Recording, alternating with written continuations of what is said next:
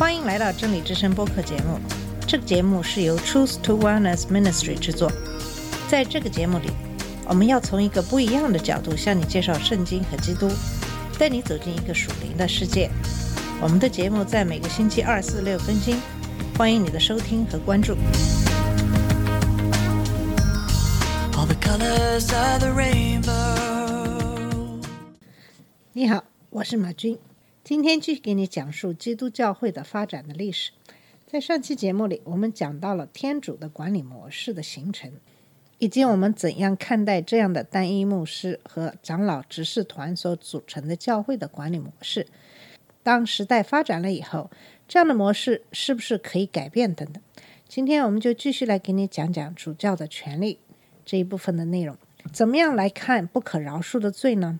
在最初的两个世纪，大多数的基督徒相信受洗可以消除所有的信徒在以前生活所犯的一切的罪。洗礼后犯下的严重的过犯需要特别的处理，特别是三种罪：通奸、谋杀和否定信仰，被认为是可以被神宽恕的罪，但教会从来不认为是可宽恕的。处罚犯有这些罪的人的措施是从教会团契中将其驱除出去，并禁止其领受圣餐，因为大部分的基督徒相信领受圣餐是神恩典的一个特殊渠道。禁止领受圣餐，就让一个人的救恩陷入危险的境地。伊格纳修曾称之为道德败坏的良药和死亡的解药。第三世纪的上半叶是教会史上较长的一段的安静的时期，很少有人被传到罗马官员面前放弃他们的信仰。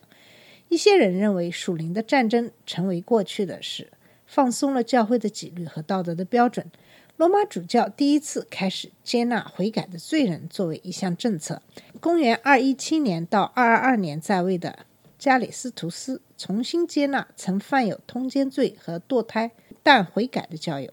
他认为教会就像诺亚方舟，不洁净和洁净的都能够在里面找到。然后他为自己的行为辩护，坚持认为罗马的主教和彼得非常的亲近。神已经将捆绑和释放人罪的要旨赐予彼得，这标志着罗马主教第一次宣称拥有这样特殊的权威。在那个时候，生活在北非的特土良感到非常的恐惧。我们不能宽恕背叛教会的人，他喊叫。我们要宽恕通奸者吗？这是来自过去的声音，而未来站在加里斯图斯这边。如果犯下通奸罪的人可以重新被教会接纳，那么为什么背叛教会的人不可以呢？直到三世纪中叶，许多基督徒都在追问这个问题。在公元二五零年，教会曾经面对的最猛烈的迫害，是由在公元二四九到公元二五一年在位的罗马皇帝德西乌斯挑起的。曾经是多瑙河要塞的将军，德西乌斯决定不听基督徒的废话。在他眼里，他们是帝国的敌人，他们的无神论要为帝国领土上许多麻烦负责。因此，德西乌斯命令所有的罗马公民要向罗马的传统的神灵们献祭。那些照指令去做的人都被授予证书，由此证明他们已经遵旨。那些拒绝遵守或不愿意从富有同情心或腐败官员手中获得这些虚假证书的人，都面临死亡的结局。为了活命，许多基督徒屈服了，其他一些基督徒则在没有献祭的情况下获得证书。但是，还是有很多基督徒被判监或被处死，其中有罗马、安提阿和耶路撒冷的主教。这些被杀的人被称为殉道士，即见证人。但是，德西乌斯并不想制造英雄，他想抹黑基督教，因此许多基督徒受到拷打，直到他们否定基督，说凯撒是上帝。如果一位基督徒忍受了这样的迫害，没有否定基督，那么他就被称为任性者；如果遭受折磨的基督徒按照罗马人的要求去做，他就被归为失节者，就是跌倒的人。公元二百五十一年，德西乌斯被他的众神抛弃，在一次和野蛮的哥特人的战争中，他被杀死，至少迫害一度停止了。接着，重新入教的问题强烈的凸显出来。许多信徒犯有被教之罪，有的时候一个会众中大约有四分之三的人被教。由于没有充分的属灵的准备，他们在帝国的压力下屈服了，像彼得在犹太大祭司的院子里一样，他们否认了主，现在他们又极度的悲伤。将他们排除在教会之外的意义从来没有那么明显过。迦太基的主教西普利安直截了当地说：“教会之外没有救赎。”许多教徒都同意他的观点，因此关于重新入教的问题的争论就出现了。但是教会怎么能接受否定信仰的人呢？这难道不是不可宽恕的亵渎圣灵的罪吗？无论是出于恐惧或是痛苦的原因。有什么可以比否定唯一的救赎之路更坏的呢？如果这也可以被宽恕，一切就都可以被宽恕。人们对殉道者和任性者的敬畏和钦佩之情是巨大的。殉道就是血的洗礼，代表一位基督徒所能够获得的最大的荣耀。殉道士的名字被小心地保存在教会的档案中，人们在他们的墓穴边。每年都要举行庆典纪念他们进入永生的生日。圣徒出现了，在迦太基，主教西普利安面对着一群人。这些人认为任性者以他们非凡的勇气获得了来自神的特殊的全能，圣灵给他们不同寻常的恩高，所以他们有能力免除人的罪。他们可以用他们的美德遮盖叛教者的过犯。许多人督促。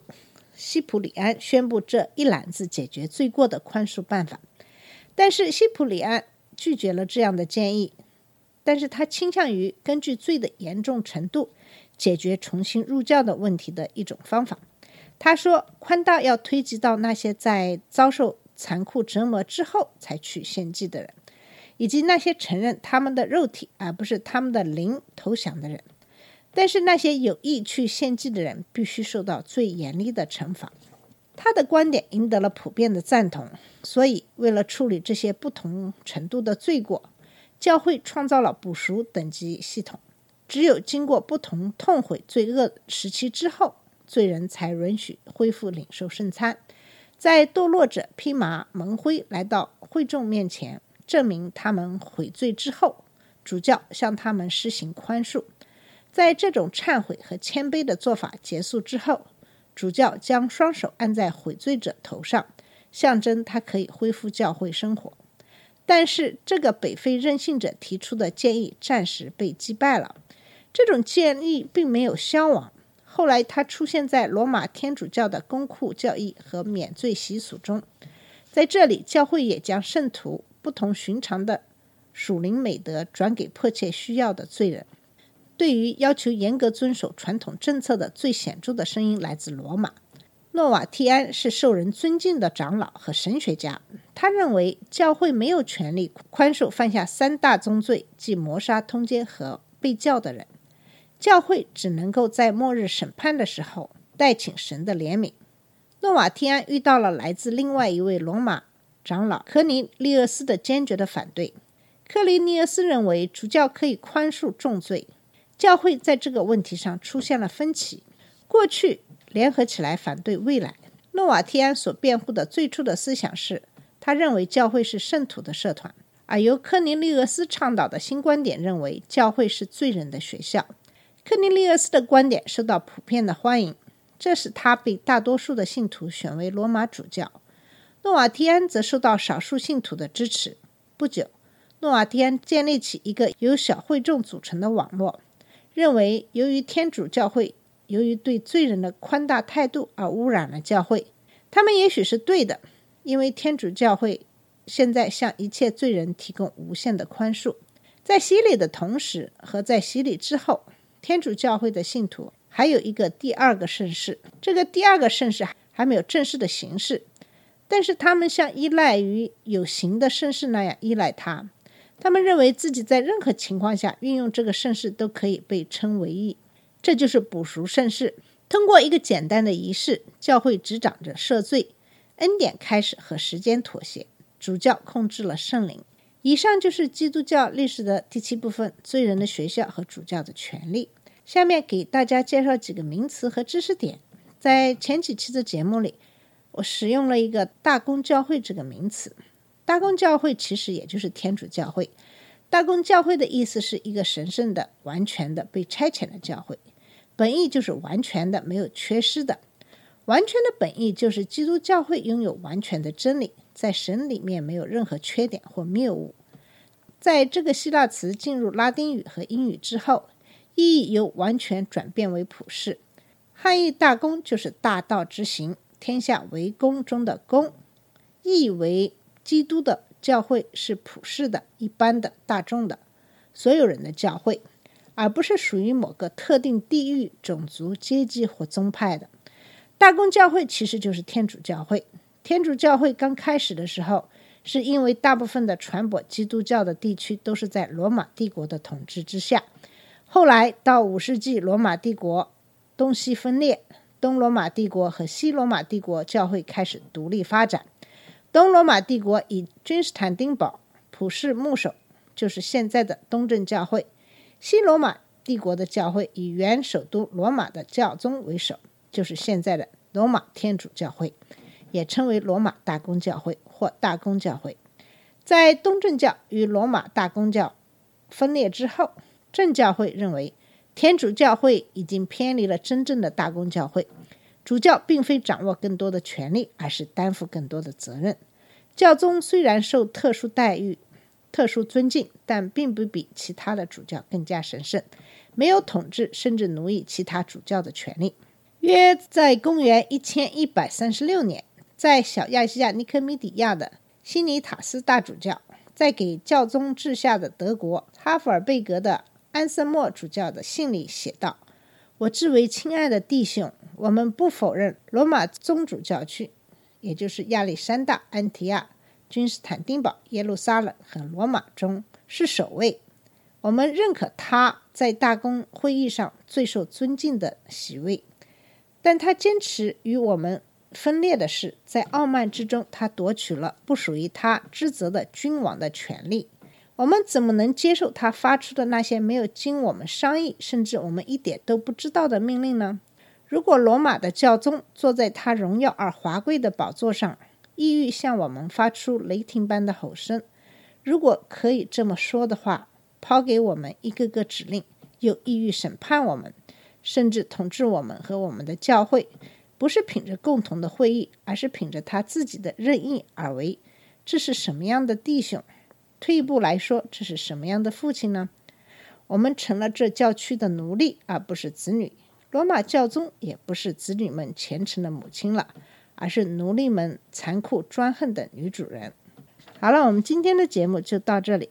在下一期节目里，我会继续给你讲述基督教的历史。嗯，知识分子的使徒，谢谢你的收听，我们下次节目再见。这里是真理之声播客节目，真理之声是 Truth to Wellness Ministry 旗下的一个节目，由 Truth to Wellness Ministry 制作和播出。如果你有什么想跟我们分享，请给我们发电子邮件，我们的邮箱地址是 truth to wellness at gmail dot com。你也可以直接去我们的网站 www dot truth to wellness dot com 浏览更多的信息。下次节目再见。Colors of the rain